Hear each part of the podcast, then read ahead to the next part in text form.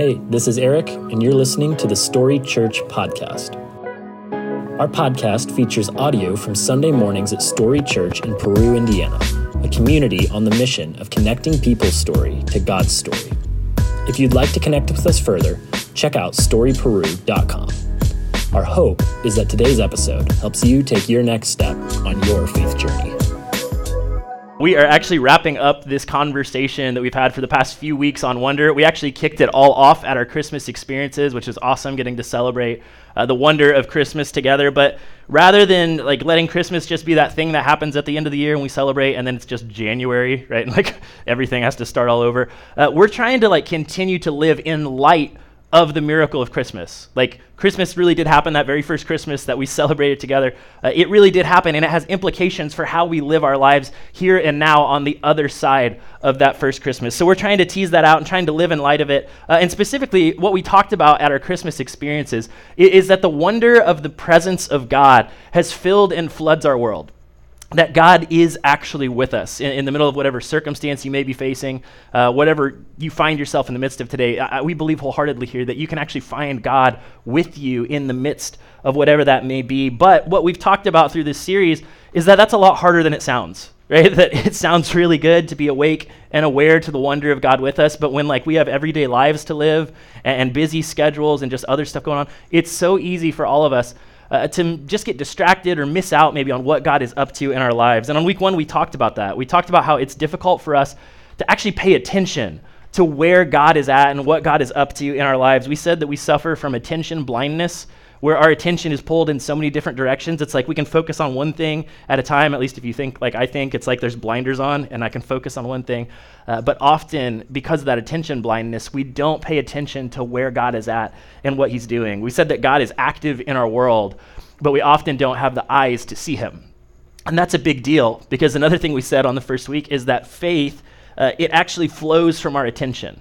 That where we fix our attention, where we point our hearts and our eyes and our mind, actually shapes where our faith is focused and if our faith grows or not. So, this is a big deal. Um, it came with some homework at the end of week one. I challenged all of us for just seven days uh, to take five minutes out of each day to practice kind of like a quiet meditation or solitude uh, and to reflect on Psalm 23. So hopefully uh, you did that at least that first week. If you missed it then, maybe you picked it up last week. If you just like missed the whole program, you can start today, okay? And maybe uh, for some of you, uh, hopefully this has become maybe a new habit, right? We're in that New Year season still. Maybe for you, it's been like a healthy habit for you to slow down at the beginning or the end of your day, or maybe at your lunch break, and, and just take a second to try and be mindful of like, where is God right now in my life and what may he be saying to me. But we practiced this idea of paying attention on week one. Then last week, we said there's another thing that keeps us from experiencing the wonder of God in our lives, and that thing is often the way that we tend to protect ourselves.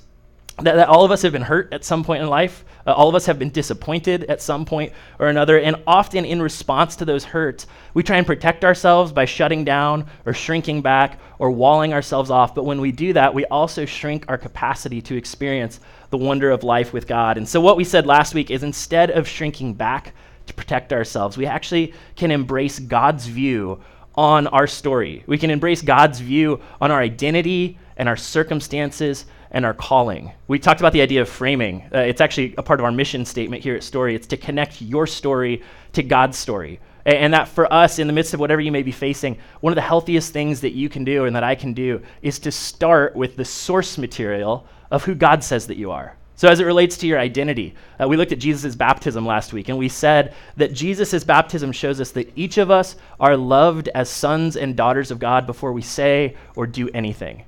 That, that you don't have to prove your worth to God because God calls you worthy from the very start. He made you in His image, He loves you, and He calls you His son or His daughter. And that's where we can start in terms of our identity as it relates to our struggles and our circumstances. We said that we all go through difficult things in life, but our struggles don't have the final word, that there's always hope, that at some day Jesus promises he'll redeem everything that we go through. And in light of that, we can stay open uh, to our experience in life. And we talked about this idea of calling, which is kind of a loaded word, but what we said in that is that God has a purpose for your life. That God uh, actually uniquely has a calling for you that lines up with the way that He's wired you and your passions and some of the opportunities and relationships that are in front of you. And so our job is to be open to what that may be and to be willing to step into that. So Again, that's where we've been. All of this has been on a journey for us to try and rediscover what it means for us to live awake and aware to the wonder of God with us. And, and the reason we're talking about it is because we live in a disenchanted world. Uh, we've said that every single week that there's this tendency in all of our lives, especially as we grow older and maybe as we have more responsibility or feel more pressure on our lives. It's like we get so caught up in the stuff we have to do and, and the pressure that we feel that we lose that childlike wonder. We lose that awareness of God with us. And uh, this idea of disenchantment was a phrase coined by a secular scholar named Charles Taylor, who studied basically the difference between the ancient world or even like the Middle Ages versus where we find ourselves culturally today. That in, in the ancient world, in an enchanted world, almost everybody believed in God right? Like back then they believed in dragons and that kind of stuff too. But they also believed like God was with them, that the spirit, like the spiritual world, was a part of this world as well. And they believed that they didn't live within a universe that was meaningless and void, but rather they lived in a cosmos, this ordered view of the world where God was in charge. And even in the things that they didn't know or they didn't understand, there was room for mystery. There was room for limited knowledge. But in our disenchanted world, we kind of swing the polar opposite way, right? We act like maybe at best God got the whole thing started and then just kind of sit back and like watches it run. And then it's up to us to dissect everything and understand everything and work it all out. Uh, we believe that what you see is what you get. We trust in science and technology, and none of those things are bad things. Okay, I've said it every week. Big fan of the flush toilet and all the other advancements that we've had over the years. Uh, but the challenge for our faith is if the world is disenchanted, it means God's distant. Right? If, the world is disenchanted, then it's like God's not actively involved, and that's the opposite of what Jesus said and what Jesus modeled for us. In fact, uh, despite all of this tension that we live in and this difficulty we have experiencing wonder, uh, I hope you've seen so far throughout this series that wonder is actually an essential part of following Jesus. That you can't really like open heartedly with your whole life follow Jesus if you're not open to his presence with you, if you're not aware that he is in this world, that he is working in and through your life. And we've probably all experienced a moment of wonder at some point along the way, right? Maybe you were on vacation somewhere, you saw the Grand Canyon for the first time, or some beautiful scene in nature. Maybe it's your favorite song or, or some kind of artwork that moves you.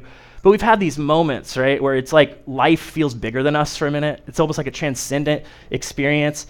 Uh, but what we've been saying through this series is that rather than wonder being this exterior destination that just like pops up sometimes when we see something beautiful, the wonder that we're talking about it's actually an internal posture, it's an internal filter we can have that we view the world through, that we actually look for the activity of God in and through our lives and in our very real world. So, like I said, we talked on week one about how disenchantment uh, comes from our distraction. And on week two, we talked about how sometimes disenchantment happens when we protect ourselves. This week, as we wrap things up, I want to turn our attention to a different source of disenchantment.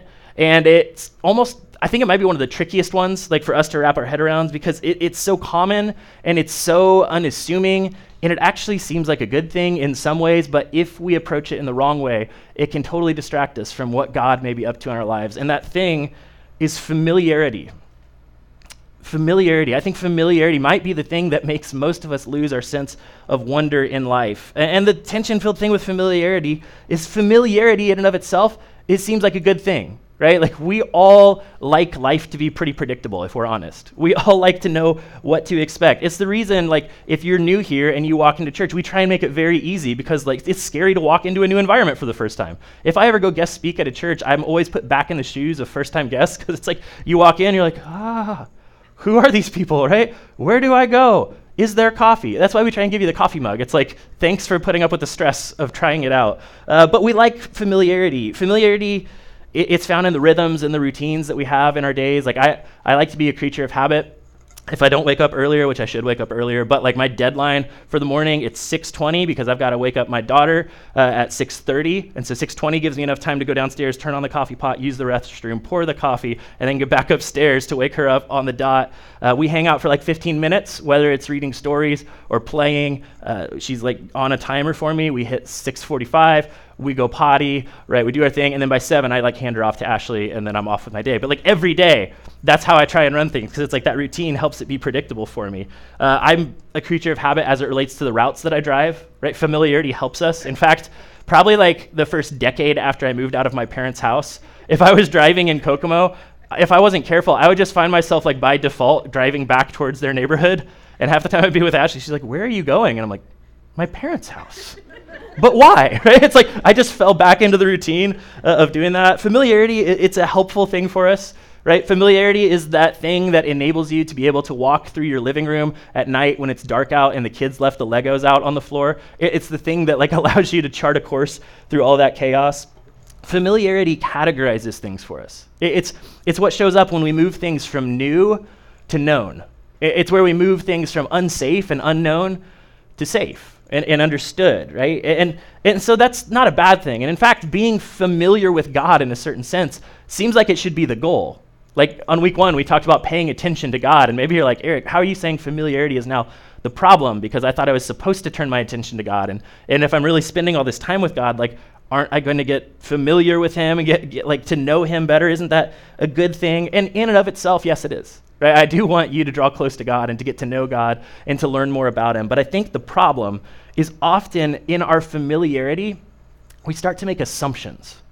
We start to make assumptions uh, about what God is like and about what this world is like and about what people are really like. And, and our faith and our experience of God, if we're not careful, it can become another routine.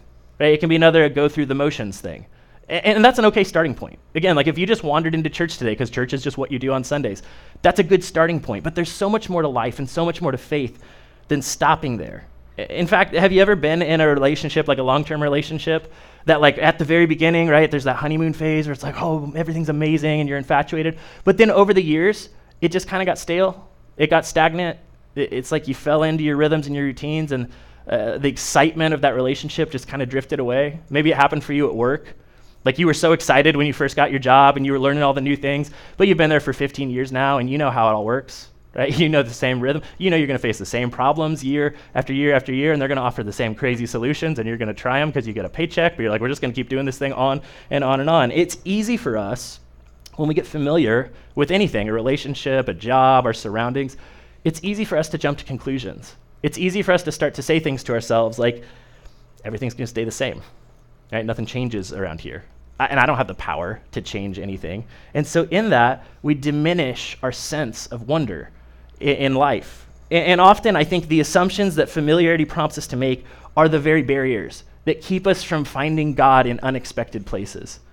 And by the way, do you remember where we started this whole conversation? We started it at Christmas. And Christmas was like the most unexpected arrival of God in our world ever. Uh, if you were to imagine, or just like man on the street, ask people who don't know the story, like, how do you think God would show up in our world? You would imagine like there would be this huge spectacular display, right? Or maybe he would ride in with an army to go conquer. He'd have a lightning bolt at least or something. But but that's not the story at all. In fact, we almost like fancy up the story because the story as it's recorded in scripture is so extraordinarily ordinary. A baby is born a baby is born in this messy situation and nobody knew what it meant and, and everybody was confused. God shows up in an unexpected way. And Jesus continues to be unexpected as he grows up and as he moves on with his ministry. In fact, one of the most common things that Jesus said as he was talking about the kingdom of God or what it looks like when God gets his way here on earth, uh, he would teach and he would say, Hey, you've heard it said, but I say.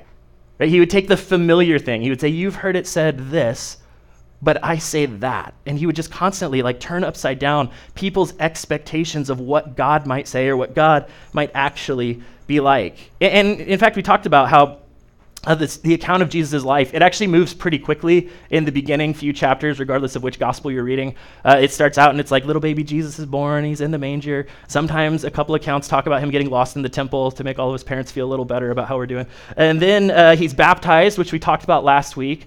Immediately after his baptism, Jesus goes out into the desert to be tempted by the devil, which I hope does not happen after your baptism if you're ever interested in taking uh, that next step here. That's not like part of the program typically. But Jesus goes out into the wilderness, into the desert. He's tempted by the devil. And then immediately after that experience, the text picks up and it says this it says that Jesus, when he came to the village of Nazareth, his boyhood home, he went on as usual to the synagogue on the Sabbath and stood up to read the scriptures. The scroll of Isaiah the prophet was handed to him, and he unrolled the scroll, and he found the place where this was written The Spirit of the Lord is upon me, for he has anointed me to bring good news to the poor. He has sent me to proclaim that captives will be released, that the blind will see, that the oppressed will be set free, and that the time of the Lord's favor has come. And he rolled up the scroll, handed it back to the attendant, and sat down. And all eyes in the synagogue looked at him intently. Do you see the familiarity even showing up in that story? Right? It's like Jesus had these extraordinary experiences. He's baptized, he wrestles with the devil and wins. And then he like walks back to his hometown, his boyhood hometown where everybody knew his name, right? He was that kid from Nazareth. And he goes back to Nazareth as usual. He goes to the temple to read the scroll that they've read however many times, right? Because it's just what you do. You go to church or synagogue in this case. He reads the scroll and he reads it just as it's written. He rolls it up, hands it back to the attendant. But the text says all eyes were on him. Right? He's doing routine. He's doing familiar. He does the thing. And then Jesus flips the script. It says all eyes were on him and then he began to speak to them. The scripture that you've just heard has been fulfilled this very day. Everyone spoke well of him and was amazed by the gracious words that came from his lips. How can this be? They asked. Isn't this Joseph's son? So we kind of lose it in our context, but this is like an amazing mic drop moment that Jesus does. So Jesus gets up, he reads this prophecy from Isaiah that promises one day God is going to heal blindness and free people from oppression, and the poor will be blessed, and the favor of the Lord is going to show up right here and right now. And so Jesus reads that, and then he sits down, stands back up, and goes, By the way, that starts now. Right? Like, like I'm fulfilling that right now. I'm inaugurating God's kingdom right here and right now, if you want to view it in that way. And the people are like, whoa, right? Because that's a pretty bold claim to do. It'd be like if I read the Bible today and then be like, hey, by the way, that's about me, which I'm not saying, okay, for the record. but uh, Jesus does that, and the people are like, wow. But then, like, the familiarity creeps back in, right? Because they're like, wait, wait, wait, isn't that Joseph's boy? Right? Like, remember him? The carpenter's kid, like remember the way he used to run around? Like he's the fulfillment of that prophecy that we've heard for generations. Like, are you serious? And so then Jesus goes on and he royally messes things up from here in the people's eyes, at least. Because Jesus kind of hears them grumbling, and then he says, Hey, you will undoubtedly quote me on this proverb Physician, heal yourself, meaning do miracles here in your hometown like those that you did in Capernaum. But I tell you the truth no prophet is accepted in his own hometown. And then Jesus actually kind of rants a little bit about all the reasons he's not going to like do amazing miracles in his hometown. And it says when they heard this, the people in the synagogue were furious. Jumping up, they mobbed him and forced him to the edge of the hill on which the town was built. They intended to push him over the cliff, but he passed right through the crowd and went on his way. It's like that escalated quickly, right? Like Jesus reads the scroll. He says, Hey, by the way, this is fulfilled. This is happening. Uh, but I'm not going to do any miracles here. And the people are like, What? And they very aggressively suddenly run him to the edge of the cliff and try and like knock him out for good. But Jesus just like strolls through because he's Jesus, I guess. Uh, but what happened there? Right? Jesus made this extraordinary claim, and the people were excited. They were like, that, That's amazing. Like, who is this guy who speaks like this? But when he didn't show up like the people wanted, like the people expected, when he didn't show up in the familiar way, then the people turned on him. And we can read that, and again, it kind of seems like, wow, that got out of hand fast. like that was aggressive. But the truth is, I think the mob's response in this moment, it's not all that different from our own response. When God doesn't show up in the way that we expect, for many of us, we're like, what? At best, we're like, what? Most of us, we're disappointed, we're hurt, or we're angry. And we're like, God, where were you? Like, why didn't you show up like I wanted you to? And, and sometimes I think in our like everyday normal life, even if circumstances are good, sometimes our assumptions about how God or about how people should show up and what people should be like in our world often can cause us to rush into judgment of them. That, that often, uh, when our expectations aren't met, we rush to judgment. And uh, the psychotherapist Carl Jung uh, one time said this he said, Thinking is difficult, and that's why most people judge. There's a lot of truth to that, isn't there? like, thinking is difficult, and that's why most people judge. And I think the truth is, uh, this happens in our lives, right? It, it's difficult to push pause and to slow down and to challenge our assumptions and to really get curious and ask questions. So, so many of us, we just spend our time making snap judgments about everything, right? We, we get familiar and we know and we assume the way that things work, and so we just judge, judge, judge, judge, judge left and right. And I think one reason this can feel so natural for so many of us it's that when we operate out of an unhealthy familiarity, right, this unhealthy confidence that we know what's right and we know what we know, we get arrogant. When we operate out of unhealthy familiarity, we get arrogant because we can be people who think we have the solutions to everyone's problems. And unfortunately, churches can be the worst offenders in this way, right? Christians can be the people who show up as answer people all the time. And it's like, just Jesus will fix everything or something. And we show up uh, and we can become black and white, right and wrong, I know better types of thinkers who show up in our unhealthy familiarity and we get arrogant and we try and be everybody's hero, right? We try and show up and like, I can fix you or I know what you need. Or if you would just think like I think, then things would be better. And it's all really fueled by this certainty or this familiarity we have about what God is like and how people are, that's really just about arrogance. We heard from uh, Pastor Jonathan Martin quite a bit last week. I want to share one more thing he wrote, um, just reflecting on how Christians are actually supposed to show up in the world versus how we often show up in the world. He said, What the world needs now are signposts of what's ahead, markers for the new world just around the corner. The world does not need heroes. The world does not need more Messiah complexes.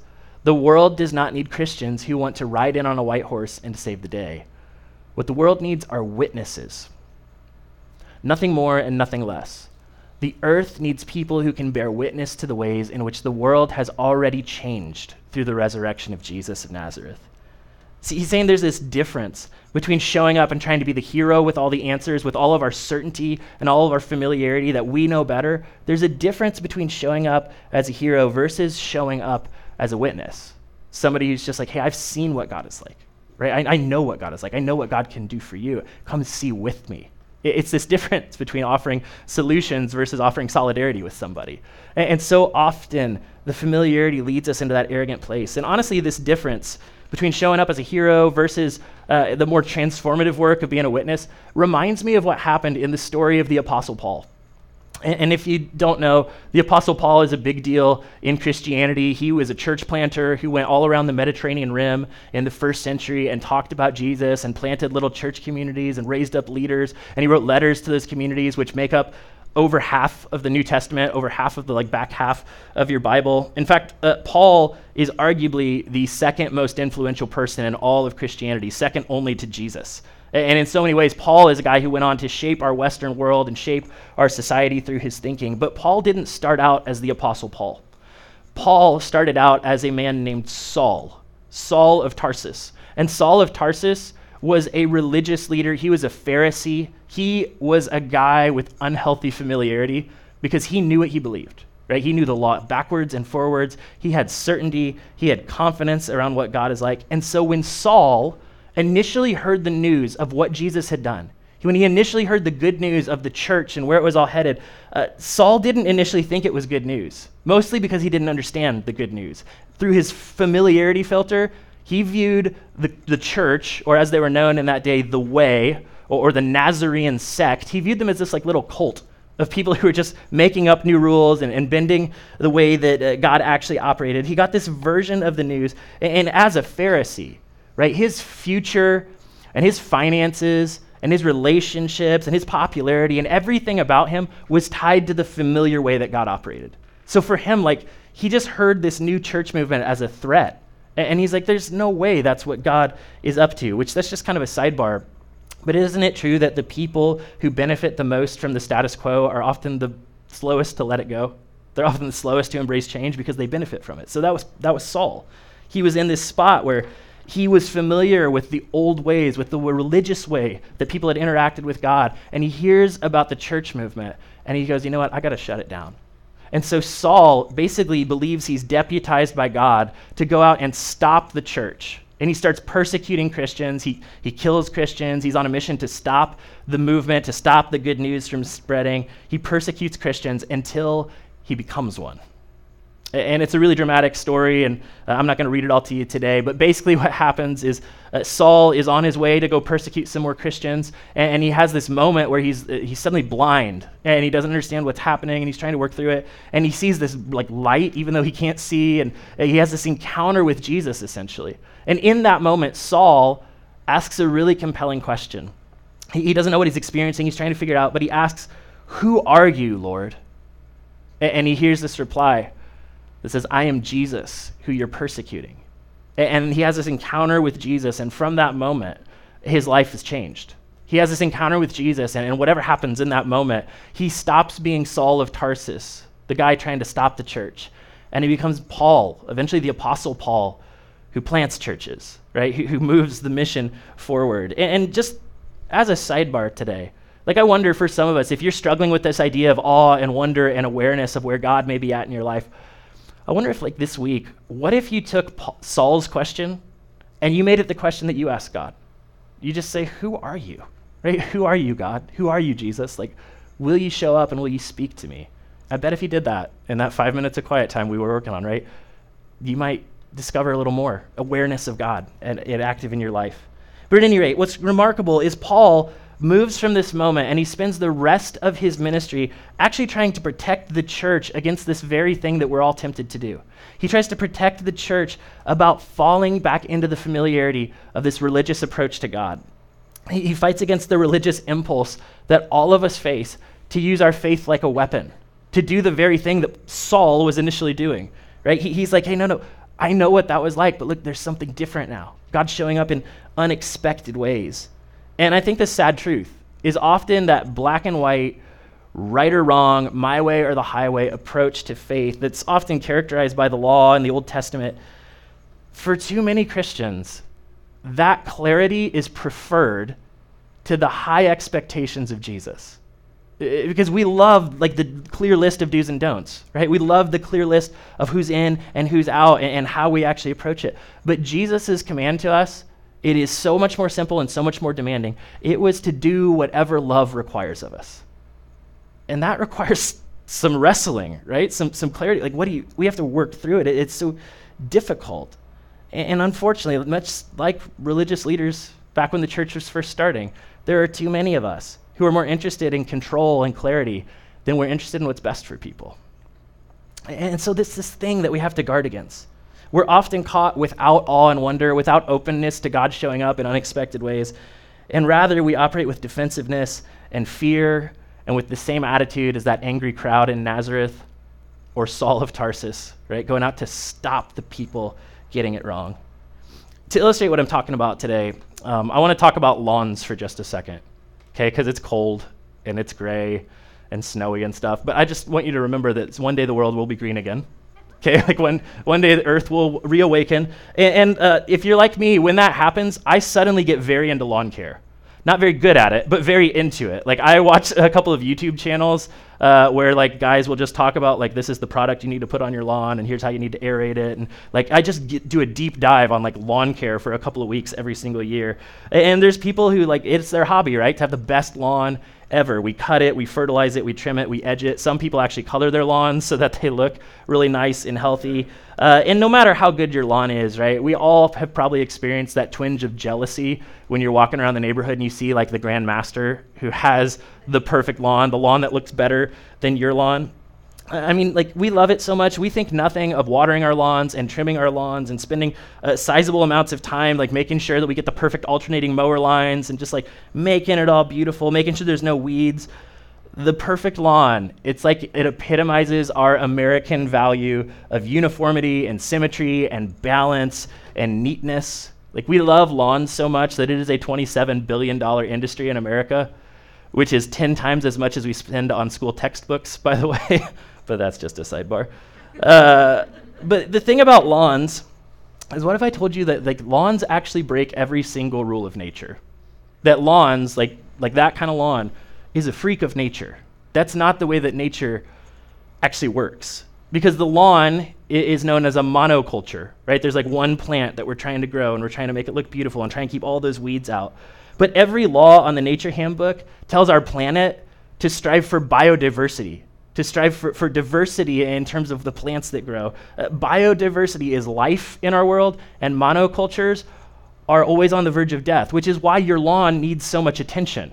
Right? It's why you constantly have to treat it and feed it and water it and maintain it. And it can't survive without these phosphate based fil- fertilizers and all of your pesticides and herbicides and all this stuff. And uh, because we keep feeding it and watering it, the root system for our lawns are pathetic right? It's why you can just pull up clumps of grass. It, it, it, the roots never grow all that deep because they need so much care to stay that monoculture. Uh, there's a journalist and professor named Michael Pollan who writes about food and agriculture, and he said it in this way. He says, The lawn is nature under totalitarian rule. Right? Your, your lawn is nature, but it's like locked down. There's one way to operate.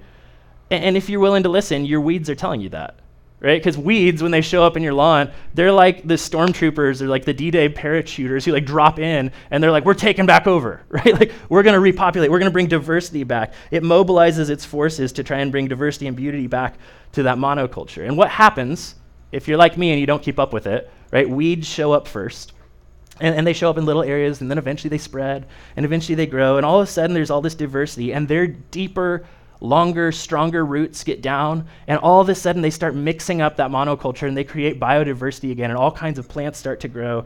And in fact, if you just let it go, eventually there's like shrubs and there's trees and other things that will grow again on your lawn. There's a fascinating book called The World Without Us. Uh, which was written by a guy named Alan Weisman, and he basically calculated how long it would take for our world to change if, like, humans just abandoned cities.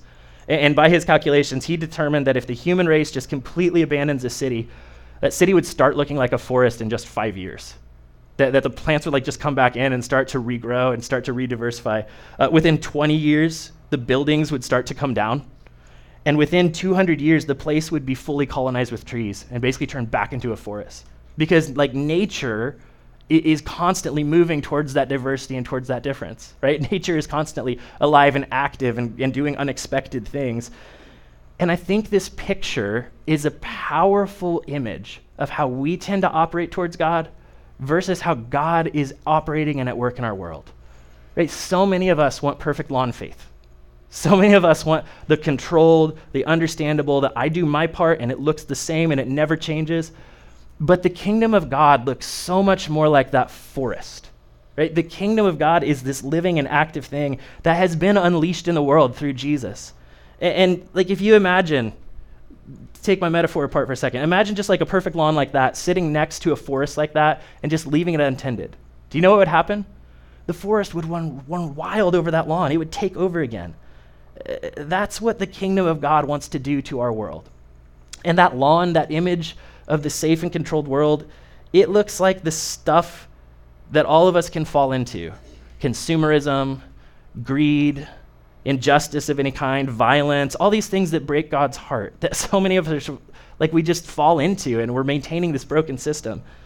If left to its own devices, the lawn would be no match for the forest, and it would be converted from uniformity and neatness into wild, messy diversity in no time. And that is what the kingdom of God should look like. The kingdom of God deals with messy, uncontrollable things like peace and justice and mercy and hospitality and generosity that are difficult to control if they're done right. It, the kingdom of God looks more like this wet, fertile ecosystem where things are just growing and moving like crazy than a boring, uniform lawn. And, and the reason I want to use this word picture, right, it's like think about your lawn, what's going to happen this spring. You'll get started, and then eventually there's going to be a dandelion, right? Like the, those weeds are going to pop up unless you're amazing. And if you're amazing, teach me your ways. But those weeds, when they show up, they're actually a foretaste of a forest that could be. Right? There are these weeds popping up saying, like, diversity can grow again. Uh, they're an instrument and a foretaste of a forest that's yet to come. And they drop into this dying lawn, really, with the promise of new life. That's how we're supposed to operate in the world, too. Right? We, we're supposed to be, as Jesus followers, a foretaste of a kingdom that is here but not yet. Right? A, a kingdom that is now but is still yet to come. And, and nobody likes weeds, okay? So like people might not like you showing up and messing up their monochrome world, but it's the calling God has on our lives to be people who drop into dark and dead places and bring hope and bring light. And we can only do that when we open ourselves up to the unexpected, when we open ourselves up to the wonder of God with us, when we open ourselves up to the truth that maybe we don't have to control so much to actually live faithfully. Maybe it's more about an openness in our posture to what God may want to do. So, in that spirit, as we're wrapping up, to bring it back to the practical level, okay? We're not going to talk about lawns anymore. But, but to bring it to a kind of a practical close here, to disrupt our familiarity that can grow so unhealthy for us, to disrupt our certainty that can grow so stale, two questions for you as we wrap up. One is what familiar pattern exists in your life that you actually need to disrupt? What familiar pattern do you have that you need to intentionally disrupt to open yourself to the unexpected? Like, is there something that you've fallen into that's no longer serving you for the reason that you started it? Maybe it's even good stuff like quiet time or whatever, but it's just like this thing you check off and you're, you don't even think about it. I, is there something or some habit that you started that at one time served you, but you need to disrupt it uh, to add in space for something new? Maybe it's not. Maybe it's the opposite, right? Maybe the pace of your life is the problem and you need to add in some space. You need to add in some room for reflection. Maybe there's old habits that you're still fighting that are holding you back. Maybe it's time for you to say, you know what, I'm going to disrupt that pattern in my life so that something new can start, so that God could do something unexpected. I was thinking about this this week, um, and I'm kind of embarrassed to even talk about this, but uh, we were a part of something as churches, uh, a collective group of churches called Multiply Indiana, which is a group of 30 uh, something churches all throughout the state who are trying to raise up more disciples and followers of Jesus and plant new churches. And so we had this night of worship uh, on Friday night. We invited all of our churches to come together. It was down at Clowes Hall. Uh, there were like 2,200 people, I think, who reserved a spot. So it was going to be this huge, amazing event. And I ended up going down there on Friday um, to help lead it and represent our church. And to be honest, I had a terrible attitude about it. Okay, up here on Sunday, I'm like, hey, yeah, let's go and let's do it. But I'm like, it's Friday night. I've got to drive an hour and a half right down here. I don't know if anybody from Peru is going to come, right? It's just going to be me anyway, and I don't know anybody. And I was all grumpy about it. And then as I let that grumpiness grow, the event was amazing, by the way. We can show you a picture of it. But as I let that grumpiness grow, like cynicism started to sneak in a little bit for me, if I'm honest. Because I'm like, I've been doing this for a decade now, like church stuff. And I've been on like arts teams and worship, and I was like drifting into this like, I know how the sausage is made, right? like they're to play all the real moody, emotional songs, and, and the lights are to dim down low. And it's to be really emotional and really expressive, which it was all of those things, and that's wonderful, right? That, that's all good. Uh, but I was just in this like kind of bitter, cynical spot about it. And, and just like, I even, I went into like twisted pastor land where I'm like, and how many of these people actually serve in their churches? how many of them actually give? How many of them are, just like a big show? And like, I was just all kinds of funky about it. And then there I was on stage, right, like praying, because pastors are real people too, if you didn't know. Uh, but then I had this moment. We, we, did this thing at the end of the experience. Okay, so we'd been singing. It was like two hours long. And, and then at the end, uh, there was this moment where we did like a commissioning service where we uh, sent people out and actually prayed for them. So anybody who was in that room who said, Yeah, I want to commit and I want to influence 12 people for Jesus in my lifetime, which is a super low bar, by the way. But we were like, if, if somebody's like, yeah, I'll influence 12 people in my lifetime, we had them step out and we had them pray. And I was one of the pastors who was standing by the sidelines, right? Bitter, old, cynical me, standing there on the sidelines. And people came up and this line formed.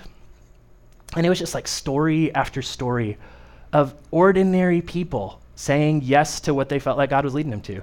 Right? One guy was like, I'm a baseball coach and I want to use my influence there, so will you pray for me? So I prayed for him. And then the next guy comes up. This guy was like, "Hey, I was in prison eight months ago." I'm like, "Oh, what'd you do? Should I be concerned?" No, I didn't ask that. But he's like, "I was in prison, and now I feel like God wants to use that experience. He's changed my life, and He wants to use that experience so I can reach other people in prison. Right? I want to start a jail ministry, so I pray for this guy to have a jail ministry." And so I'm, just, I'm sitting there, and I'm like, right, the big show, the stage, all that kind of stuff. It's great, and, and it's necessary, and worship's not just a show. Like I'm not but I was sitting there all bitter and like the whole time. And then here's all these extraordinary shows of faith dropped in my lap. And it was disruption, right? It was disruption. I didn't find God in that moment in the big songs or in the big hands raised expressions. I found God in ordinary people saying yes to what they were felt called to do. And so my point in sharing all that is like that's something for me where I'm like, man, I got to disrupt my assumption that I know how things go and I know what's going on in people's hearts and I know how it's going to be, right? So I'm working on that one. But what's a pattern in your life that you need to disrupt to open yourself up to where God may be? And then the second question is what familiar pattern in your world do you need to disrupt? Because there's our inner world, right? We need to work on that. But there's also the assumptions that we make about our world, the way that things are, right? The, the way that your neighbors are, the reason why your neighbors are the way that your neighbors are, the assumptions that you make about who and how people are and why they are. What if you disrupted those a little bit? I think the way that we could do that is instead of holding on to our unhealthy familiarity, what if we practiced humble curiosity?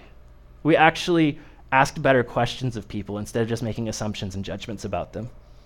Uh, Jonathan Martin, in his book, One More Time, uh, was talking about something he heard from John Wesley, who is a, a great pastor in the Wesleyan and Methodist tradition. Uh, and he says this He says he was moved by John Wesley's line, The world is my parish, or the world's my church. And he decided he was going to be the pastor of everyone in his neighborhood, whether they acknowledged me as such or not. He said, I didn't need their permission to love them like mad, listen to their stories, and be their friend. And what else is a pastor supposed to do? I read that in his book, and I just thought, man, we can all do that, right? And how different would our world look if instead of like just rushing home and closing the garage door, closing the door behind us, and standing in judgment of one another from across the street, what if the people of Story Church, right, Jesus followers, Christians, started to view our neighborhoods as our parish, as our group of people that we're called to love and to get to know and to come alongside. I think it would be a lot easier for us to experience the wonder of God if we were open to that kind of move.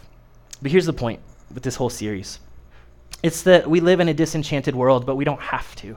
In fact, we're supposed to be a foretaste of God's presence here with us. And so rather than living distracted, we can actually live attentive to where God is at and what God is doing when we slow ourselves down enough to look. Rather than being protected and walled off and shrinking back, we can live open to God's view of us. We can frame our story through the lens of His story. And rather than just living in comfortable familiarity, we can actually live with this expectant curiosity of what God may want to do next in our lives. And when we do so, I think we'll wake up to the wonder of God with us. As we wrap up, um, I want to read one verse, just kind of over you, almost like a benediction or a prayer. And, and, it's from the message translation of the Bible, but it's one of my favorite translations. It's something that Paul wrote to the church in Rome. And he says this He says, This resurrection life that you've received from God, right? That's the, the gift we receive from God when we say, Hey, I want to follow Jesus. And he gives us his identity. says, This resurrection life that you've received from God is not a timid, grave tending life it is adventurously expectant, greeting God with a childlike, What's next, Papa? Let me pray for you. God, I pray that our hearts could look like that. That where we've grown bitter and cynical and familiar and arrogant, and where we think that we know how you operate and who you welcome in and who you push away, and, and just when we get so charged up about these things, when we move towards judgment instead of curiosity, God, I pray that you would open up our hearts that instead of being grave tenders, we would be adventurously expectant of how you want to show up in our lives each day. And so, God, I pray uh, for that childlike faith in each of us, that we could learn to pay attention to you, that we would listen to you first for who we are and how this world is, that your view on our stories matters most. And again, God, that we would stay open to however you want to show up in our lives. God, may it be so uh, as we leave this place. We pray all of that in Jesus' name. Amen. Hey, once again, thanks for listening. If you live in or near the Peru, Indiana area, we would love for you to engage with us at one of our weekend gatherings. To find directions, service times, and information about our environments for kids, visit us at storyperu.com.